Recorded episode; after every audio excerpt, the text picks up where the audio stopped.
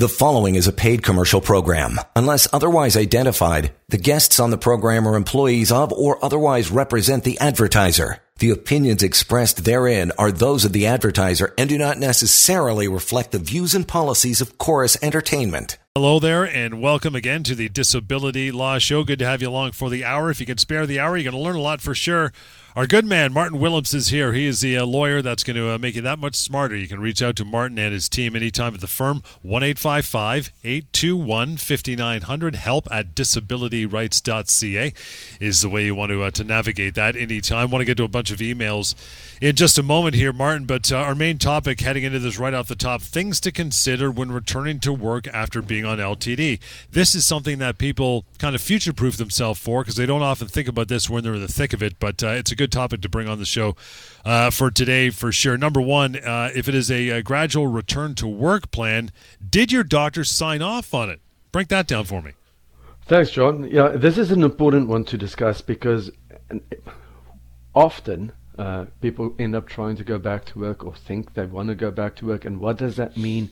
How does it affect things? So, our first um, point here, as you say, is if it is a gradual return to work, plan, did your doctor sign off on it? The reason why I want to speak about this one is sometimes, and we get questions like this on a weekly basis, it may be that the person who is on claim finds that they may have some improvement and they're starting to think about going back to work.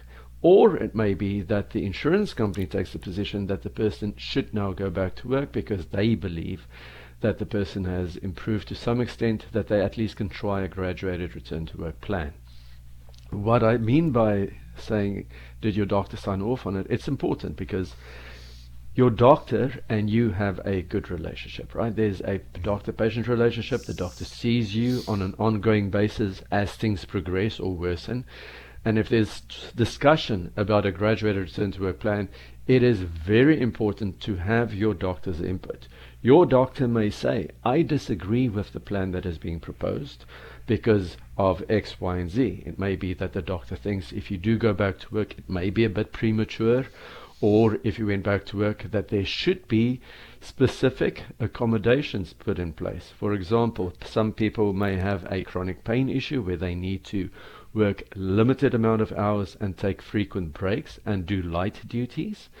Or it may be that there's a mental health component or a fatigue component where the duties should be limited, not stressful there should be accommodations in place. So if you do think about engaging in a graduated return to work plan, or if the insurance company is mandating that you have to go back to work, have the discussion with your doctor. That is the most important thing. Discuss with your doctor what is being proposed, because what would often happen is the insurance company should, they don't always do this, but they should, send the graduate return to work plan to the doctor and then say, Do you support this plan? Yep. Because it may be we're going to start off the first week doing two hour shifts three days a week. And then in week two, we're going to increase it. When insurers do this, those plans always end up with a full return to work after a sure. certain period of time. And that is what you want your doctor to look at. Maybe there should be some changes made to the plan. Maybe it should be extended for a longer period of time. And maybe it should not be as aggressive as it may be at the beginning. But the point is, get your doctor's input. And if the doctor does not agree with the graduated return to work plan, communicate that to the insurance company, but also provide the reasons why the doctor doesn't agree. Mm. Where we will look at the policy, the denial letter, what is being proposed by the insurance company, and what your doctor's position, and of course your position is on that as well. And then provide you with some advice as to what your options are so you can make an informed opinion as to how to proceed. But again, point is make sure that you are in touch with your doctor, see the doctor regularly, and have the discussion with the doctor about the graduated return to work plan. If it is approved, then sure, you can try it and see how it goes. Again, as Martin says, reach out to them 1 821 5900, talking about things to consider when returning to work after being on long term disability. Number two, make sure you continue to see your doctor regularly when you start that uh, plan and report to the doctor if you're having uh, symptoms that are worsening as you progress, right? Definitely. And again, this one is also extremely important once you've started this graduated return to work plan, it obviously is and almost always is something that has been recommended by the insurance company. So they're expecting that they have some evidence or they've decided that as you do this, you should be, they, they sometimes call it a work hardening program as well, that you should become hardened and be able to carry on performing those duties on a more frequent basis to the point that you're no longer disabled within the meaning of the policy. But the opposite many times will happen. What that means is a person may start out with a graduated return to work program. It may be that they manage to increase the hours a little bit and then symptoms come back and they increase. And this is where it is key that you see your doctor on a regular basis and make sure that you report to your doctor if there is a worsening in your symptoms. The reason why I say that is the insurance company may still deny your claim even if that happens because they will say our expectation is that you should be able to work. And if you've seen your doctor during this period that you've engaged in this program and reported to the doctor how things are progressing, if you continue to experience symptoms, if they worsen, or if you have new symptoms, and it all is due to this engagement in this plan. In other words, doing the duties at work, which is uh, would be what is causing the worsening. The doctor will be in a position to note that in the clinical records, and if your claim were to be denied, or if you finally stopped the graduated return to work because it was worsening your condition and you were not getting better, the doctor will be in a position to, you know, support your decision or support that the doctor said you should stop uh, following through with the graduated return to work program. All of that is very important so that when you report back to the insurance company, your doctor will be behind you, supporting what has happened and why it was necessary to stop performing the duties or going back to work or even you know just maintaining the hours that you have at that time. So again uh-huh. key to see the doctor during that period Number three, as we work down a list of things to do after returning to work and being on LTD, make sure you understand the provisions of the policy when you return to work, as the policy may have recurrence provisions. I know you'll break that down, rehab provisions, and possibly partial disability provisions. Go through all three of those for me, Phil. We always speak about policies being contracts, right? And th- they don't all look the same. So some policies may have more favorable terms than other ones. So the first one that I will speak about is partial disability provisions. That is where a policy, and you often have this with individual policies, in other words, something that you as a professional person or a self-employed person went out to buy, it may have partial disability provisions, which mean that you may be able to do some of your duties for a certain period of time, but you're disabled from working in a, on a full-time basis. So those provisions are key. When you have a group policy, it may say that you can also be paid a benefit for a period of time if you are able to work on a partial basis. In other words, you cannot work full time, but you can do a few hours. You want to look at the policy. What does it provide? Some policies may also say that partial disability provisions, if it does have that provision in it, is limited to the first two years of working in your own occupation. So we would want to know what does the policy say. The other one to discuss here is the recurrence provision. Basically, all group policies have this. And the reason why this is important, and I'll try and break it down step by step. If you go off work totally because of your disability, then you start to work on a graduated return to work program and you transition to full time. If you go off work again, and most of them will have the, the, recurrence provision to be six months. So if you go off work again within the first six months, due to the same condition that initially led to your disability, the policies may provide that your claim will then reoccur or recur because it means that it's not a new claim. You don't have to satisfy the waiting period again. Benefits should just resume. So be careful when you do a graduated return to work program that you know what these provisions are if it is that you've worked full time now for a period of time, you've pushed yourself and you go off work after a week, m- month seven or month eight, then it may be deemed to be a new claim and you have to satisfy all those terms all over again. The other one is rehab provisions. That is a very important one when it gets to looking at a graduate return to work plan. How this works is as follows. The insurance company may suggest that you do a graduated return to work plan and they will do that as part of their rehab provisions in their policy. They may have provided you with some treatment or paid for some treatment through somebody that they may have chosen, be it a kinesiologist or a physiotherapist or do some cognitive behavioral therapy with a psychologist. At the end of that program, they must say, okay, well, now you go do this graduated return to work program. The insurance companies will say that they're prepared to top your benefit up. So there are specific calculations that are in place to see how much they will top you up mm-hmm. while you engage in this program. But the reason they are doing this is because the expectation is that you're going to get back to work full time. So it's a cost benefit to them to have you engage in this program and to get you back to work sooner so that you're not this ongoing liability to them. It is very important to understand what these provisions provide for and that you understand how it may impact your claim should you continue to work in, on a graduated basis? And are there partial disability provisions? Are there recurrence provisions? And how do they impact you if you carry on with a graduated return to work plan longer than a specific period, for example, the six months. So again, we are there to help assess what the policies mean. If you have questions, you really need a copy of your policy. So mm-hmm.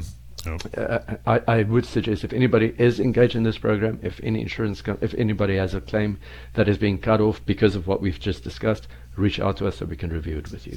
Oh, you're going to need some help for sure. And it all starts with a simple phone call. The phone call, by the way, the initial contact of Martin and his team won't cost you anything, but man, it could be an absolute lifesaver and uh, save you a lot of stress going forward for sure. How do you do it? 1 821 5900 or email help at disabilityrights.ca. We'll continue. More of the Disability Law Show is coming up. You're listening to a paid commercial program. Unless otherwise identified, guests on the program are employees of or otherwise represent the advertiser. The opinions expressed therein are those of the advertiser and do not necessarily reflect the views and policies of Chorus Entertainment. And welcome back. Disability Law Show is where you've landed. Good to have you along. If you're here for the entire hour, you're always guaranteed to uh, to learn lots. If you have a friend, family, colleague that's uh, dealing with a long-term disability insurer, that could be a fun road to navigate for sure. But there is help out there. Simple as a phone call to Martin Willems and his team at uh, Samfiru Tumarkin LLP. That's uh, who's hosting the show with me, of course, every week. One eight five five eight two one fifty nine hundred. Help at disabilityrights.ca. We've been going through a, a really cool list that you put together, Martin, of things to consider when returning to work after a uh, after being on LTD. Down to number four, and it goes like this: If you struggle to progress and your capacity remains limited to a certain amount of workable hours, you want to make sure you review the schedule of benefits in the policy. That policy is key. The schedule of benefits will detail how many hours a week you need to work to maintain that coverage, right? This is important because I, I often say don't work yourself out of a claim. Mm-hmm. That yeah. doesn't mean that you shouldn't try to work, right? That's fine, you, you, and you should. You should try to work within your capacity. But I have seen cases and very, very sad circumstances where somebody may have a condition, they go off work, but they push themselves and they get back to work and they continue to work for a period of time. I can think of one where the person worked for one year and then just couldn't do it anymore. What they did mm-hmm. is they went back to work, they worked a minimum amount of hours, maybe 15 hours a week, carried on with that schedule. The claim had been denied, right? Because the insurance company is saying, no, no you, you're back at work now. And the person carried on with that schedule, would go home and rest and sleep, but still push themselves to the point that their condition continued to worsen, and they then stopped working entirely. Then they wanted to submit a new claim. The insurance company said, uh uh-uh, uh, you don't have enough hours to satisfy what we need as a minimum to qualify you for coverage under the policy. What that means is many, many policies, most of them, with a, uh, a group insurer, will provide that in order to have coverage, there's a difference between coverage and being paid benefits, right? Coverage is the amount of hours that you need to work as a minimum to have group benefits, which includes long term disability coverage and it may be 20 hours a week. So if you work 15 hours, you're not working enough hours to maintain coverage, to have coverage, to make a claim if you were to get sick. So that's what happened here. This person worked below the minimum threshold of hours for a year and then couldn't work anymore and then wanted to make a claim. But unfortunately, it couldn't be done because they had literally worked for a long period at that minimum range, where they probably should not have done that at all because their condition continued to worsen. The doctor was concerned throughout, but they try to be the trooper, right? Work as hard as I can. I don't want to be one of those people, they think, but they should have, because unfortunately, when you're unable to work and you carry on doing things like that, chances that your condition is going to worse, worsen increase. And then, if that happens, there was nothing to do now because this person was out, out of luck, unfortunately. It's not the only one that I can think of. I've had a number of cases like that. Doesn't mean that there is nothing that can be done. We sometimes do find an angle, and believe me, we try. So, in a situation like this, if you were to find that you go off work and then go back and go off again, and the insurance company says you don't have enough hours, also reach out to us because we deal with this on a regular basis and we can look at whether there is any avenue to present an arguable claim.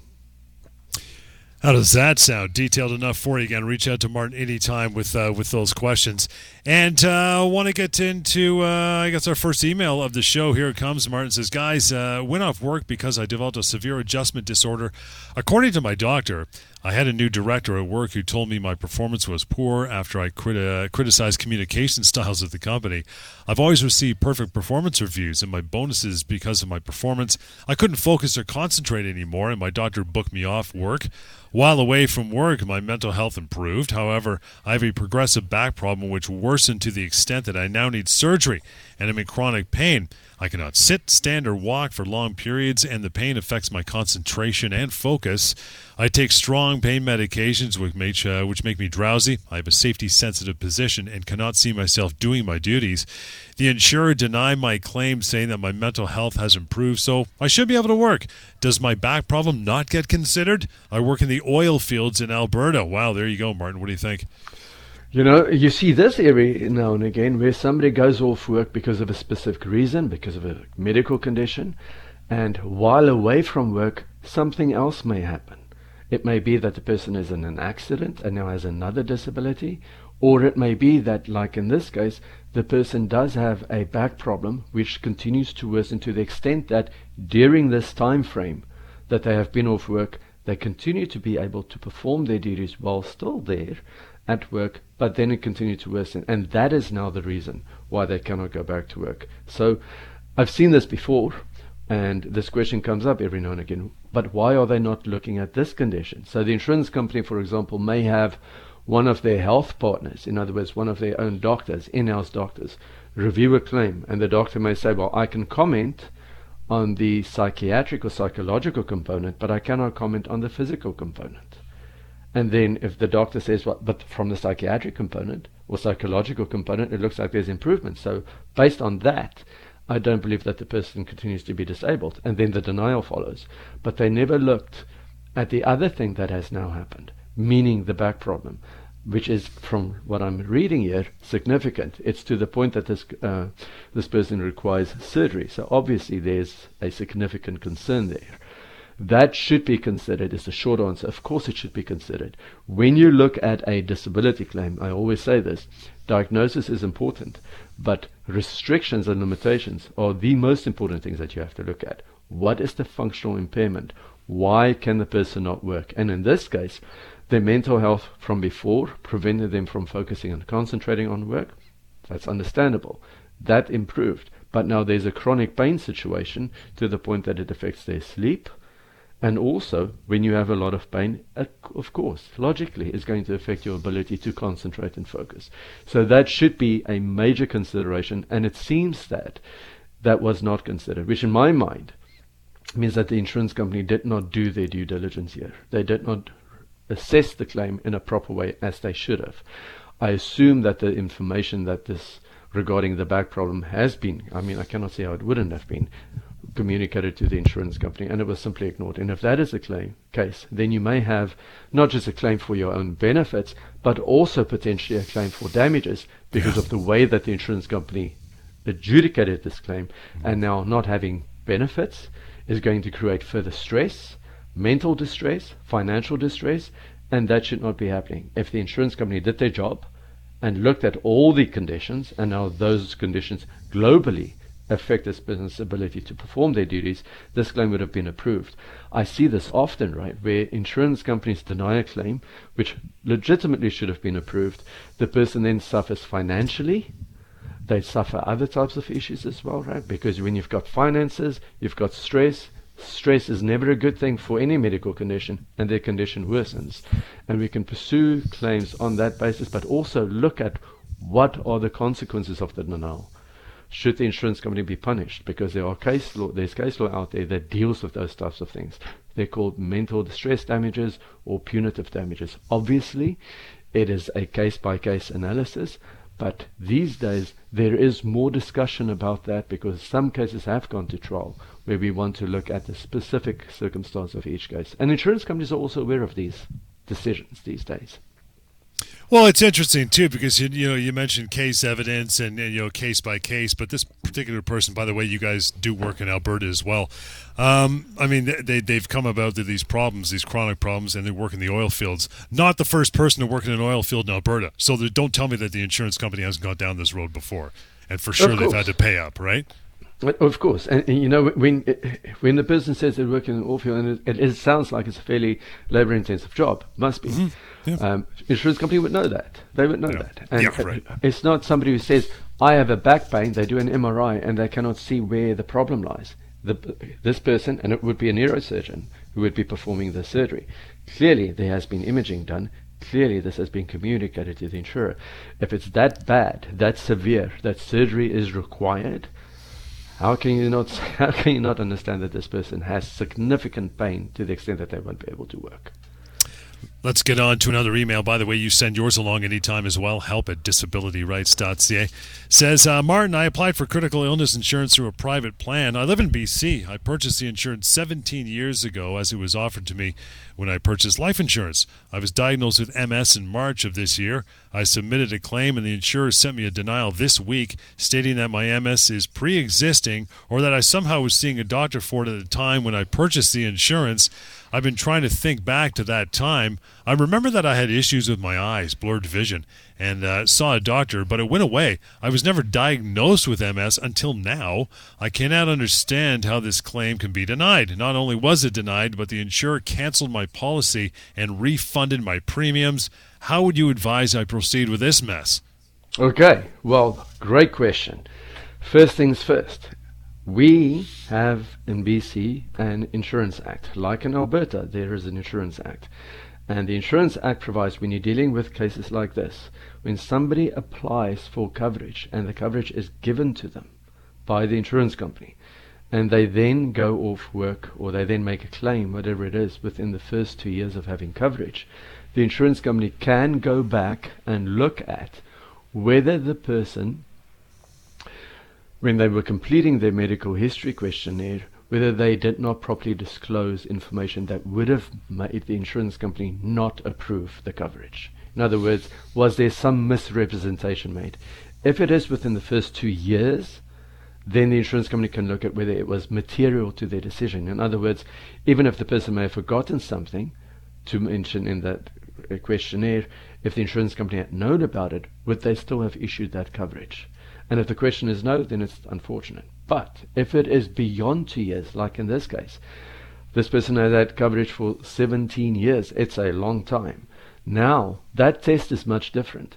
The insurance company must now prove that when this person applied for coverage 17 years ago, they made what is called a fraudulent misrepresentation. They committed fraud, basically. They were willfully blind. They withheld information deliberately from the insurance company in order to get the coverage approved. Looking at these particular circumstances, it depends on what those questions were. Like if there was blurry vision, the person might not have th- thought anything about it, right? It's not just did you forget to mention something because that's not fraud. Was it that you understood the question? Was it that you deliberately withheld information? That becomes more uh, concerning. But in a case like this, you may definitely have a claim here. MS under the vast majority of policies for, for critical illness is recognized as a critical illness. It depends, though, in this case, like in many of them, Why is it being denied? The insurance company has cancelled the policy and refunded the premiums because they are taking the position that this was a fraudulent misrepresentation. And just looking at these facts, obviously want to know more about it, I would strongly disagree. So how can you proceed? Come to us, we'll look at the exact circumstances at the policy, the clinical records, and we'll advise you of your options. And it may very well be that we decide with you to pursue a legal claim where we will make the insurance company pay and we'll consider what to do with those premiums that were being refunded. Great email. Thanks for it, and we'll continue with lots more of those on the other side of this uh, this short break. So uh, stay tuned and stay uh, stay in touch. Writing those emails. Help at disabilityrights.ca and the number one eight five five eight two one fifty nine hundred. By the way, if you want short, concise answers about anything under this uh, this topic of you know long term disability, there is a website that makes it simple. It's called LTDFAQ ca. You can use that whenever you like as well. Okay, back to more emails after a short break, Martin, which we'll take now and continue with more of the Disability Law Show. Stand by. You're listening to a paid commercial program. Unless otherwise identified, guests on the program are employees of or otherwise represent the advertiser. The opinions expressed therein are those of the advertiser and do not necessarily reflect the views and policies of Chorus Entertainment. You bet. Disability Law Show. We got more to go. Not done yet. More email to get through. Send them along anytime. It might appear in a future show, if not for the remainder of uh, today's show. It is help at disabilityrights.ca to reach out to Martin via phone. Always uh, encouraged to do so. Won't cost you anything. You can have your own chat in your own time. 1 821 5900. Okay, let me scroll down here, pal. Next email. Guys, uh, am I entitled to compensation for injuries at work? I've been uh, in physio for almost a year and returning to work with modified duties. My injury is with me for life. What do you think, Martin? It's an interesting question. So, if it is relating to a WorkSafe claim, our firm does not handle that, but you should look into that. If the because it sounds like the injury happened while performing mm-hmm. duties at work, so pursue a WorkSafe claim there and speak to the employer as to how to submit that. Um, but also, this person has been away for almost a year and is returning to work with modified duties, mentioning that the injury will be with them for life. I spoke about this in our previous show. You have to be careful here because if it is due to a workplace injury, I'll just repeat it briefly, um, you must submit the claim to WorkSafe. But you should also, if you have coverage through your employer, you should also submit a claim to the insurance company. They very likely will say, if they were to approve the claim, that they're not going to pay you anything at this time because WorkSafe may be paying your wages. But if WorkSafe at some point, and it's probably going to happen here because you're going back to work, if WorkSafe denies your claim, the insurance company then becomes liable to pay that claim. And if you never submitted the claim because you thought WorkSafe is paying it, the insurance company may say, well, you're out of time now. You should have submitted the claim within a certain period of time. So if you have a claim that is due to a workplace injury or accident, submit a claim to WorkSafe, but also you must, regardless of what your employer tells you, you must submit a claim to the LTD insurer to protect yourself within timelines. Also, if the insurance company were to deny your claim, but you continue to be paid by WorkSafe, there are certain timelines that continue to run. You want to speak with us so we can advise you because there's a two year timeline to pursue a legal claim. And if you continue to be paid by WorkSafe, you're going to be thinking, well, there's nothing I can do. You don't want to miss that timeline. So if your claim is denied, reach out to us. Okay, moving on down. Email says, and there's a bunch of questions to follow up in this one, so we'll uh, work our way through them. Says guys have been on LTD since uh, January 2021. In January 2023, two years later, I was approved to continue benefits past that two-year mark under the change of definition. The insurer has instructed that I apply for CPP, uh, Canadian Pension Plan Disability, which I have done. I'm still waiting uh, for a response from CPP. I'm on leave for major depression, anxiety, childhood PTSD, and rheumatoid arthritis. I have been employed at the same firm for 31 years and have never had a claim before. Number one, based on that email, what should I expect if CPP denies my application for CPPD? Is it likely that the insurer will discontinue my claim? Let's handle that first, Martin. What do you think? If this happens, if your claim is denied, so Service Canada adjudicates these claims. Right. If it is denied by Service Canada, the insurance company very, excuse me, very likely may say to you that you should appeal that decision. You probably should appeal that decision. Is it likely that the insurance company will discontinue your claim. It's possible because these things do happen. Um, the definition for CPP disability benefits would be you must have an illness or a condition that is both number one, severe, number two, prolonged, and number mm-hmm. three, preventing you from engaging in any gainful occupation. Right. So it's it, it, it has to be severe and has to be ongoing, clearly, and you cannot work in any other occupation. Similar often to what is stated in the any occupation phase in your policy. So the insurer may look at this and say, well, they denied your claim, uh, so we may do the same thing, but they won't do it necessarily on that basis. They may find another way and say, we've looked at it and we don't think that you're disabled, even though they've already done that. So in your situation, I think if they've already approved you beyond the change of definition, in other words, they're accepting that you cannot work in another occupation, and if CPP were to deny your claim, the insurance company has a duty to independently and reasonably and fairly adjudicate your claim. And if nothing else has changed in your medical condition and they deny you because CPP denied your claim, I think that opens the door for a damages claim as well. So if that were to happen, reach out to us. Question number two, based on that email, since I've been under the change of definition, I no longer have an assigned adjudicator. Is this a normal practice? Why have they not assigned one? I think that is a very strange situation. Um, you should have a case manager in place maybe there's some form of a transition happening that is going from one person to another person. I have seen many cases, I think basically everybody who has an LTD claim probably experiences this, that there is almost a revolving door. Case managers mm-hmm. Keep changing. So that may be what is happening here. Is it normal to not have an adjudicator? No, it's not. There should be one in place, and I'm sure they will assign one.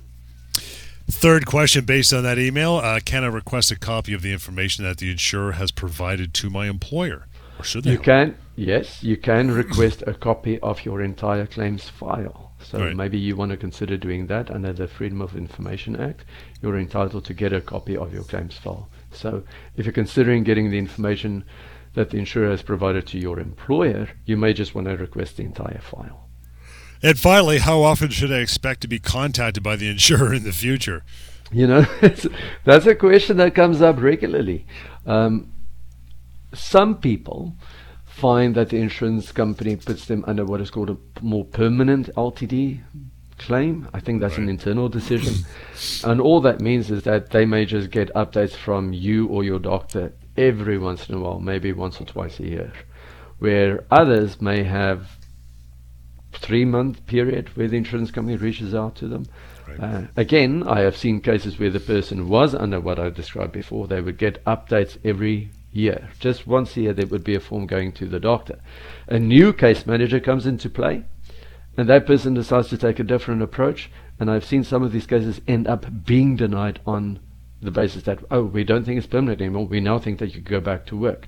So you can never know Going back to this question, how often should I be expected to be contacted? I don't know. Um, maybe every three months, maybe every four months. If it does become get to a point of it being harassing, you want to reach out to us. But it seems, at least at this point, that nobody's going to be contacting you for at least the, the, very near future, because it seems that there's no adjudicator assigned, which doesn't right. make sense. And with that, we'll take a break. Got a few more minutes to go, so we'll try to get through some more email. Thank you so much in advance for sending them along and providing us uh, lots of good stuff to talk about. Questions answered. Help at disabilityrights.ca is that email address, and the phone number anytime one eight five five 821 5900. We continue after break with lots more of the Disability Law Show. Hang in there. You're listening to a paid commercial program. Unless otherwise identified, guests on the program are employees of or otherwise represent the advertiser. The opinions expressed therein are those of the advertiser and do not necessarily reflect the views and policies of Chorus Entertainment.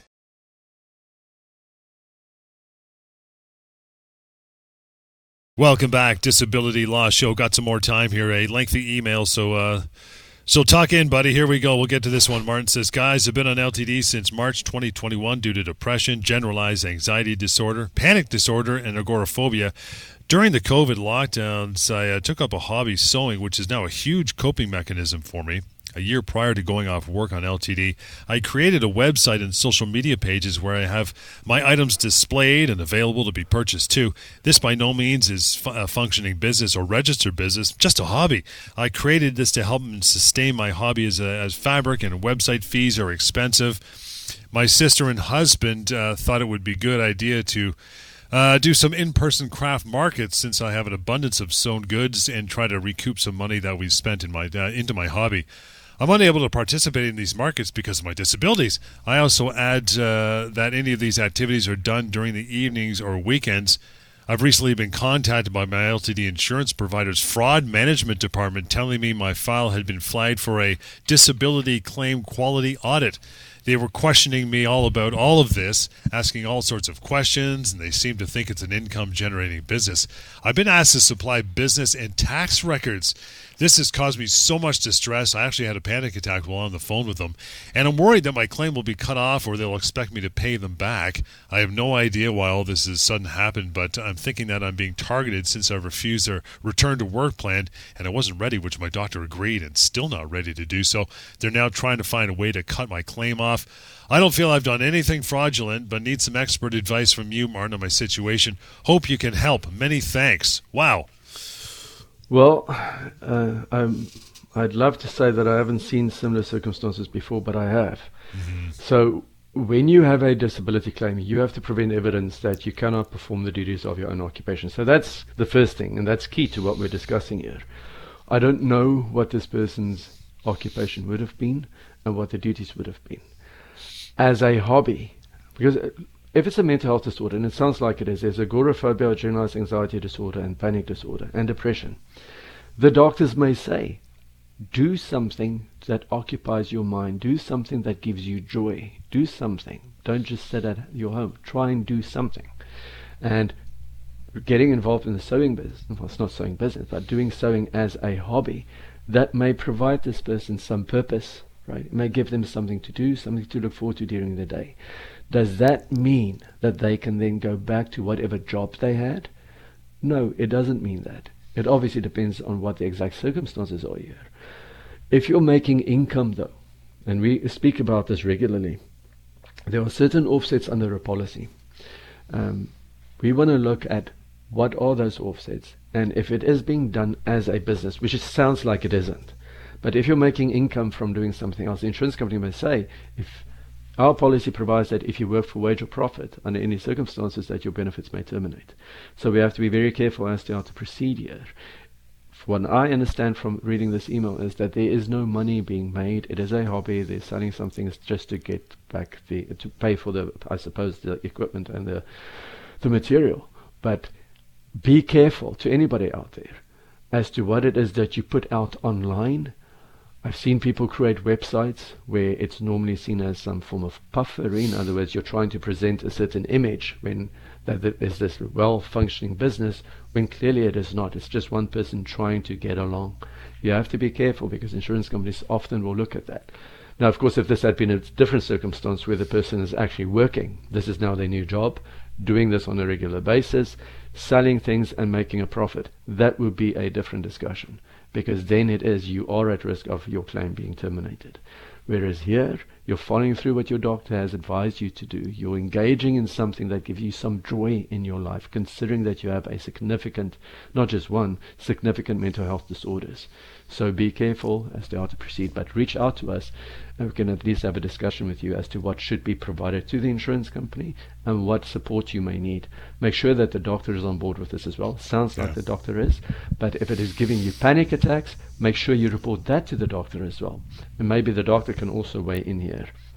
You have to be in a situation like this it's very, very scary. I get it because totally. now you're being confronted with somebody saying you're committing fraud. Mm-hmm. You haven't been honest with us. We're going to terminate your claim, and maybe we're going to co- come after you as well for the money uh, with respect to the money that we've paid you, which clearly is not what should be happening here. So reach out to us, and we'll assist you with it. Another one here says, Martin, uh, my doctor says I can't return to work, but an independent doctor says I can. I still feel symptoms, and I know I can't return to work yet. What do I do? Well, I always say, follow your doctor's advice. See your doctor regularly.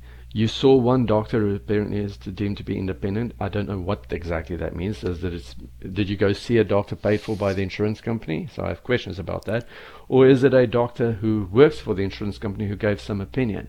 If it is the first one, that doctor probably only saw you for 30 minutes or maybe an hour. Your own doctor, though, sees you on a regular basis. Your own doctor should be the person who they should listen to because your own doctor is a person who can provide an informed opinion. They don't just see you one day for an hour. They see you regularly on your good days, on your bad days. They can uh, comment on how things have progressed or not progressed. So, what should you do if you cannot perform your duties? They're saying that you can go back to work. You're going to have your doctor involved, have your doctor explain why it is that you cannot go back to work.